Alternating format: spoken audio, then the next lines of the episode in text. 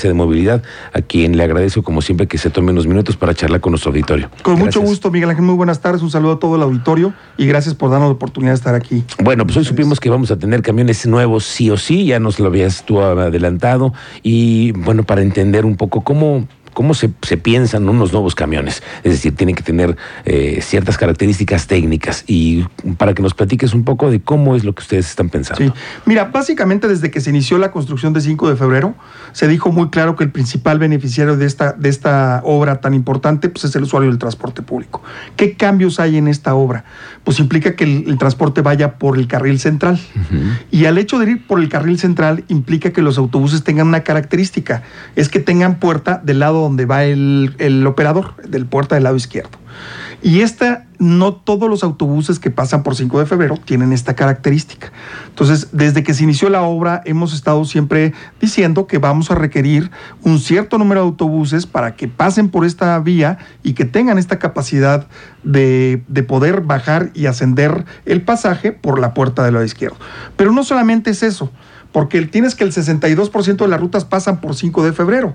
Y esto implicaría realmente que siguiera funcionando como está funcionando. Lo que estamos haciendo es reestructurar el sistema, creando un sistema de transporte público que nos permita tener mucho más opciones de movilidad y que realmente podamos nosotros mejorar el tiempo de, de paso de la propia unidad y los tiempos de traslado. Es por eso que el programa de estandarización de frecuencias, que ya vamos en la sexta zona, ya nada más nos queda las 7, 8 y 9, que corresponden a la zona norponiente de la ciudad, que directamente están afectadas por la obra de 5 de febrero. Entonces, ¿qué quiere decir esto, Miguel Lo que quiere decir es que una vez que se concluya 5 de febrero y que entre en funcionamiento el sistema de transporte, habrá autobuses nuevos y se genera una reestructura en toda esta zona para hacer un sistema mucho más ágil, un sistema mucho más rápido y que sea de mayor beneficio para el usuario. Ahora, ¿qué tienen eh, esas características de la puerta izquierda? Es, ¿Quiere decir que solamente van a transitar en 5 de febrero?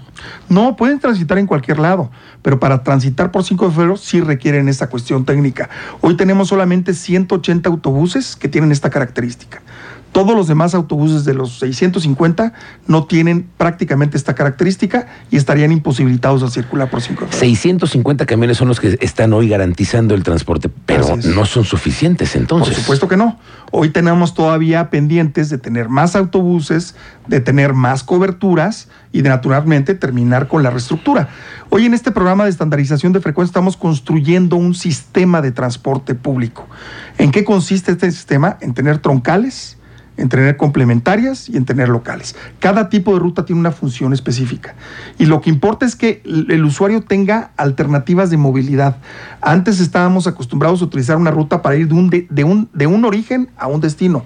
Hoy lo que queremos es, a través de centros de transferencia, a través del transbordo, a través del pago con la tarjeta que tenga un costo cero, la gente tenga alternativas de moverse hacia donde quiere de una manera segura, de una manera ágil sin que aumente la tarifa del transporte público y que naturalmente tenga opciones. Eso es lo que estamos buscando. Eso yo no sé, yo no sé de veras, señor Conelo, cuánto tiempo van a ustedes a aguantar esto de la tarifa de dos pesos, porque todo crece, del combustible crece, las necesidades, ustedes van a adquirir créditos y la tarifa la van a congelar cuánto tiempo. Cuando lleguen ustedes a moverle a la tarifa, la gente no le va a gustar. ¿Cuánto tiempo? Mire, estamos en un ambiente de, ajuste de precios naturalmente, pero la tarifa que tenemos hoy en día es todavía competitiva.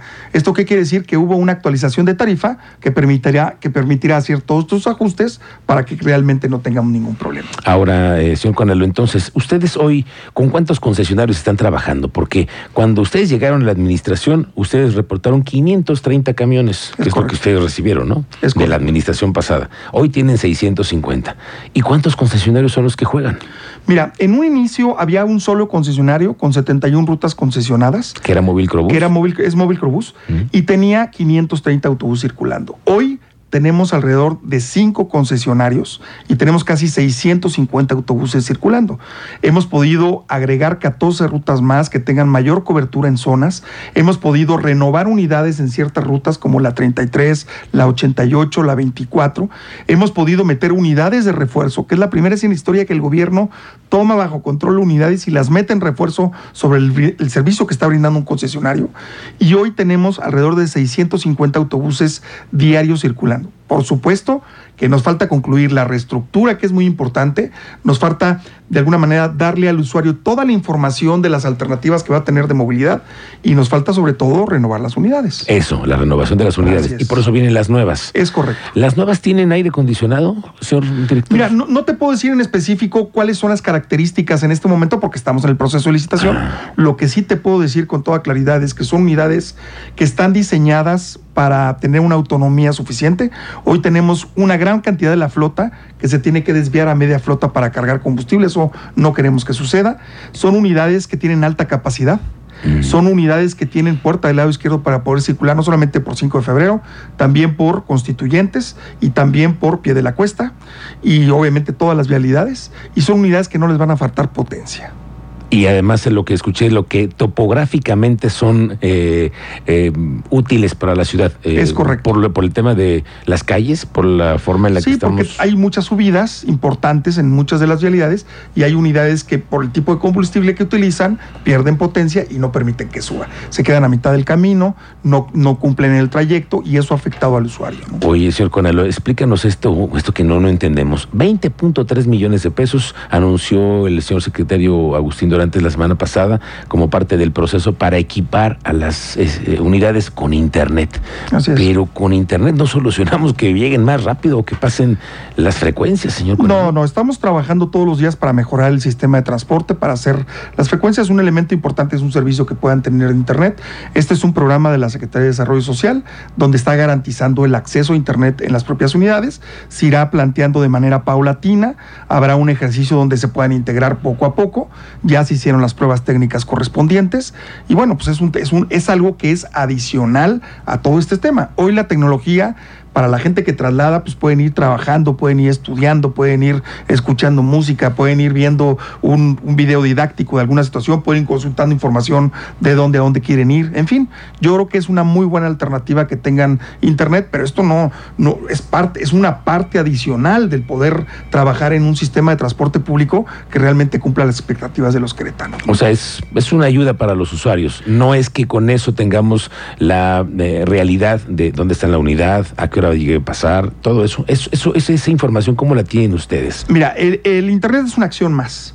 Naturalmente, toda la aplicación que ya tenemos hoy, hoy la aplicación ya nos permite ver en tiempo real las unidades, nos permite hacer un diagnóstico de a dónde, a dónde vamos y que nos diga una sugerencia, nos permite hacer recargas de la tarjeta de prepago, nos permite consultar el estado de cuenta de la tarjeta y además decirte, el uso de la aplicación para el usuario no tiene eh, gasto en los datos, es gratuito, lo paga eh, la agencia de movilidad y esto lo que hace es que tenga una alternativa de mucho más información.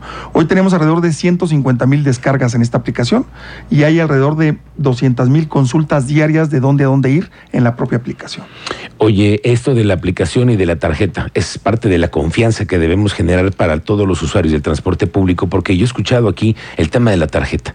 ¿Cómo garantizar que la tarjeta sea solamente para ti, nadie más lo utilice, eh, los, los saldos sean los correctos, que no haya ningún eh, abuso en cuanto tienes esos traslados o estos... Eh, movimientos en tus rutas.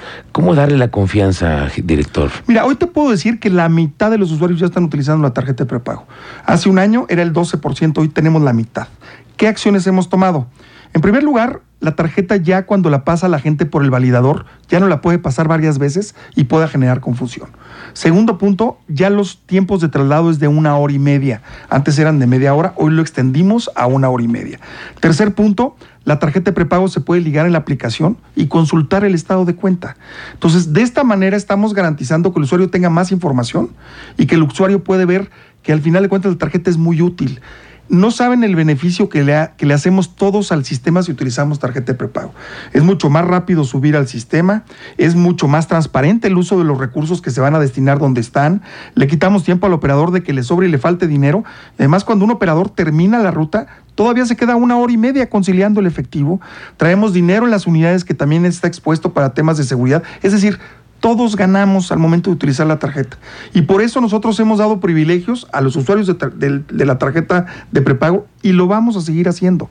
Queremos que cada vez más se utilice la tarjeta de prepago. Hoy la mitad de los usuarios ya utilizan tarjeta de prepago por fortuna. Oye, ¿y qué hay de los choferes que de verdad determinen que hay que priorizar el tema del, pago con tarjeta en vez del efectivo? Porque ellos también siguen recibiendo el efectivo, como dices tú, terminan sus eh, horarios de que de por sí son larguísimos, tediosos, muy, muy complicados y todavía llegan a contar.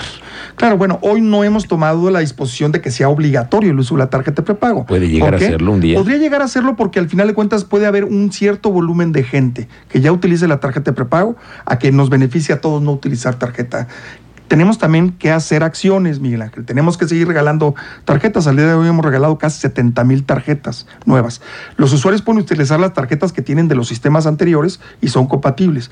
Tenemos que duplicar el número de centros de recarga. Estamos casi duplicando en los próximos dos meses el número de centros de recarga. hoy es se una puede concesión de eso, Juanalo? Los, los, que tienen las eh, máquinas concesionadas, ¿están concesionados? ¿Ese servicio el del prepago? ¿Los cajeros? Los cajeros. Los cajeros están en lugares públicos, pero hay tiendas de autoservicio, por ejemplo, los Oxos o Matadores o este tipo de, de tiendas de oportunidad que lo que estamos haciendo es actualizar la tecnología y ampliando para que haya casi, teníamos casi 500 tiendas, ahora vamos a tener casi mil tiendas en toda esta red que estamos armando. Eso también es para antes de que termine el año, para 5 de febrero. Eso en un par de meses tenemos ya mil tiendas en total de centros de recarga.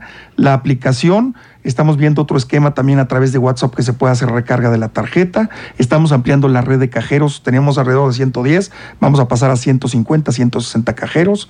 Estamos generando socializadores en calle que están recargando la tarjeta.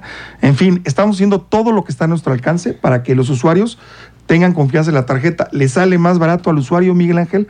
Los transbordos en las seis zonas que hemos intervenido, el transbordo cuesta cero pesos. Y en las zonas que no hemos intervenido, que es la zona norponiente, les cuesta 5.50 el transbordo.